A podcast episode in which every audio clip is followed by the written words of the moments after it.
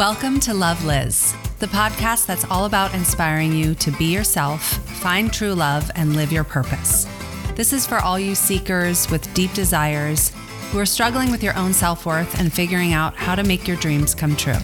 I'm your host, Liz Newcomer, actor turned Enneagram coach, human design practitioner, wife, and mama. I believe that who you are is enough to create the life and love you desire. Listen to find out why.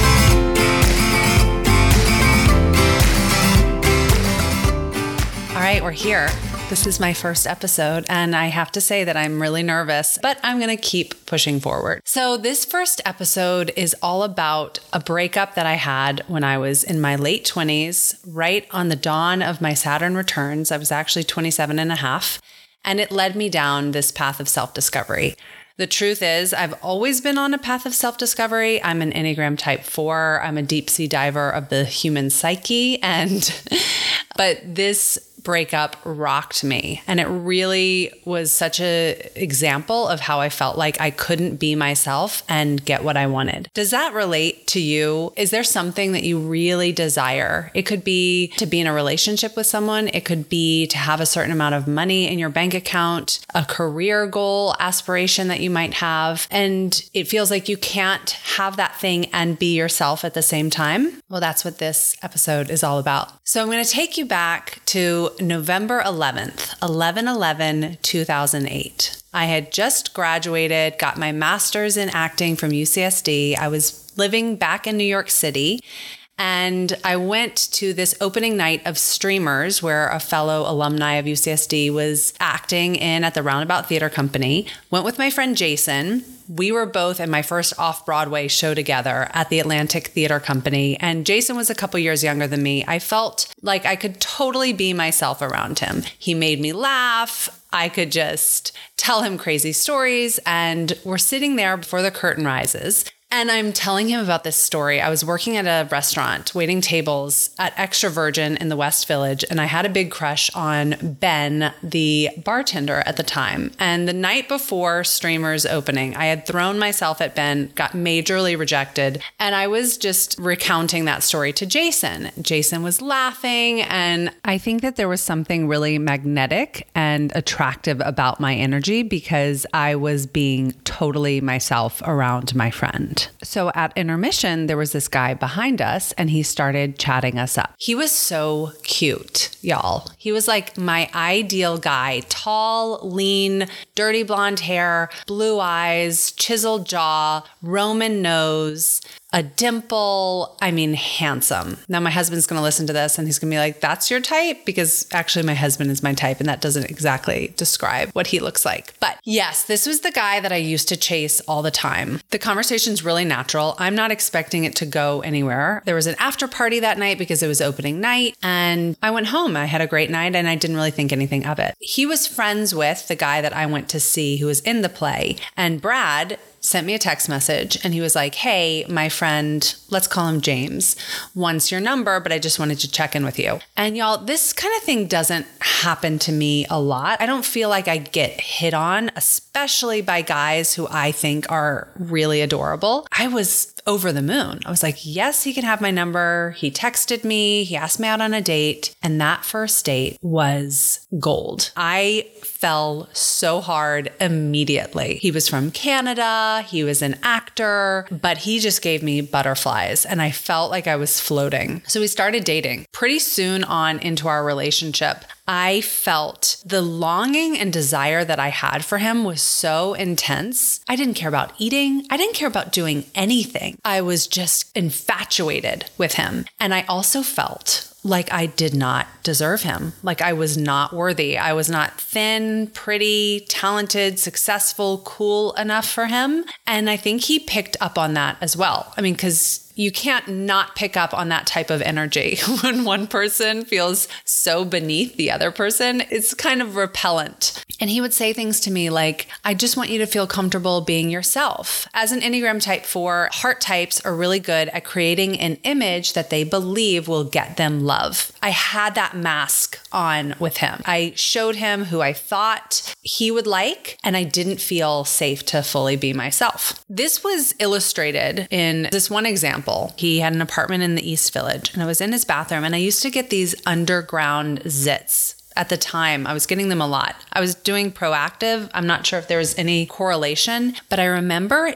digging at my skin and trying to pop this underground zit. I thought that by popping it, it was going to somehow get rid of it. And I was like, I can't go back out into his apartment. He's going to see this like crater on my face that I've just been gouging at. But I thought, no, just pop it and then it'll be done. I was picking my skin a lot at this time. And I think it was such an example of this self hatred I had. I was so mad at myself for not being who I wanted to be, this ideal. As I was looking into doing this episode, I went back to my journal. Almost every journal entry from those six weeks that we dated was all about how I didn't feel good enough. And I thought he was too good for me. I knew that I was doing it and I was sick of that pattern. I was like, Liz, stop. Enough of this. I'm not good enough. Enough. But I couldn't get out of it. So fast forward to right before I left for Christmas break, went home to New Orleans. We had this magical evening. We made dinner together. We watched my favorite movie, When Harry Met Sally. We listened to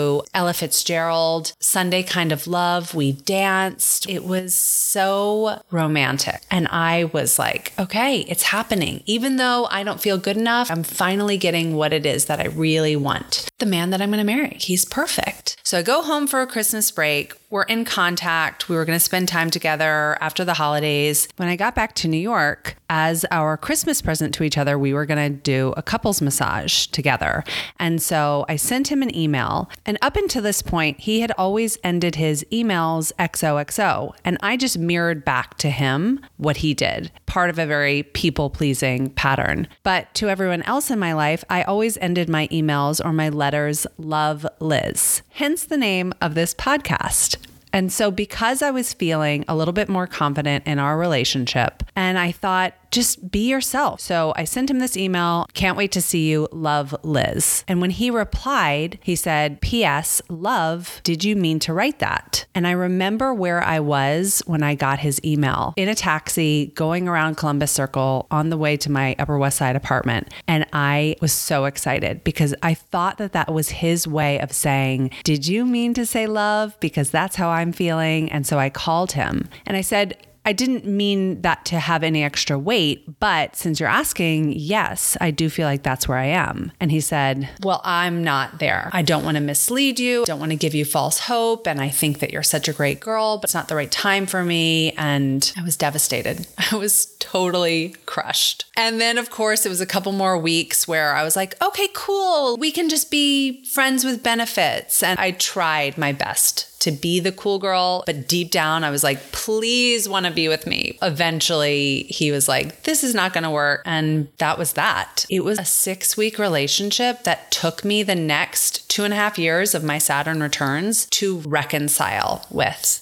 So, this brings me back to you. It's hard to be yourself. It's hard to feel like you are worthy and deserving of what it is that you want because you only see what you have now. And then it feels like there's this big gap between where you are and what it is that you want. And so, the whole, you feel like it's you. There's something about you that's not enough. What I realized when I was revisiting my journal entry is how much it was a self fulfilling prophecy for me not to be myself and then for me to manifest us breaking up. There was almost a relief, an affirmation. See, Liz, just stay in your lane, girl. Go for people who are within your realm of possibility. Don't think too highly of yourself. Get back in your box. I see my clients do this a lot, this self fulfilling prophecy. I actually have one of my favorite clients is also a type four, and there were some things that she wanted to manifest, bring into her life. And she said, I keep saying everything I desire desires me. But maybe that's not true because this is what I'm attracting. Here's what I want to offer you. That is true. But if what you're seeing in your life is something that you don't want, the universe is presenting that to you for you to say no to it. It's not because that's what you deserve. It's saying, look,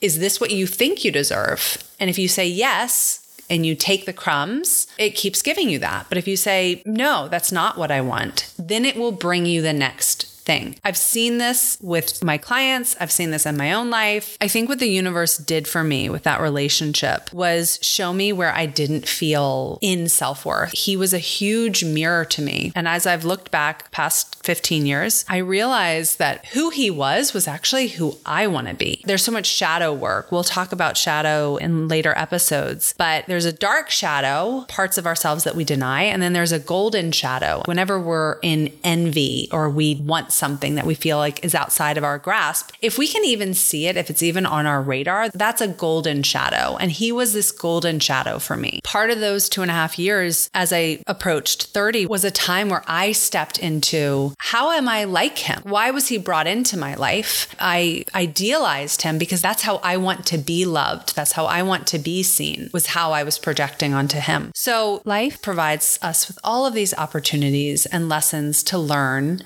and I really do think the goal is to be yourself. When you don't feel like you can be yourself, that's not a problem. It just means there's some digging to do. I love to dig. Let's get into it. Why? Why can't you be yourself? What is it about you that you feel is not enough? What do you try to hide from people? What do you not want them to see? And if they did see that, what are you afraid that they would think about you? What would that mean about who you are, or what you're capable of, or what you deserve? Those are the questions that I would love for you to ask yourself and see what answers come up because that's the work and it's exciting work. When I look back and I'm like, so I wasn't pretty enough, so I wasn't cool enough. What? It's an illusion. That's what it is. It's ways that we hold ourselves back because I think we are afraid of our own greatness. I think that we're afraid that if we shine as bright as we're capable of shining, that we might lose connection, be ridiculed, criticized, left out, abandoned, rejected, that will make other people uncomfortable being around us. And yeah, we're just all humans with these human brains that like status quo, that like to keep us safe, that like our comfort zones. And so self fulfilling prophecies where we get to manifest the very thing that we don't want to have happen we get to be the victim. We get to avoid change for a little bit longer. And I think that that's all what was going on with me in that story. So I don't know if that relates to you. I'm not sure if that's where you are right now. But if you are, stick with me because it's going to be a fun journey of figuring out what it's like to be yourself and to face some of those fears and to feel uncomfortable, but still show up authentically. And then what lessons come. And it's exciting. So I hope that resonates with you. Just a heads up as to what you can expect later on in this podcast. We will be talking about what is the Enneagram, who are the Enneagram types, human design, self discovery, manifestation, shadow work, inner child, setting healthy boundaries, relationships between Enneagram types. I'll share some stories stories from acting. We'll talk about grief and loss, parenting, date nights, and all of the good stuff. So I hope that you will join me and tune in. Thank you for listening. Until next time, love Liz.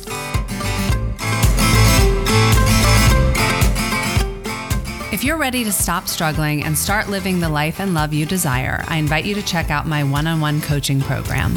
I'm taking on a few new private clients, and I'd love to help you create a life that is authentic, aligned, and fulfilling. Visit my website, elizabethnewcomer.com, today to book your free consultation.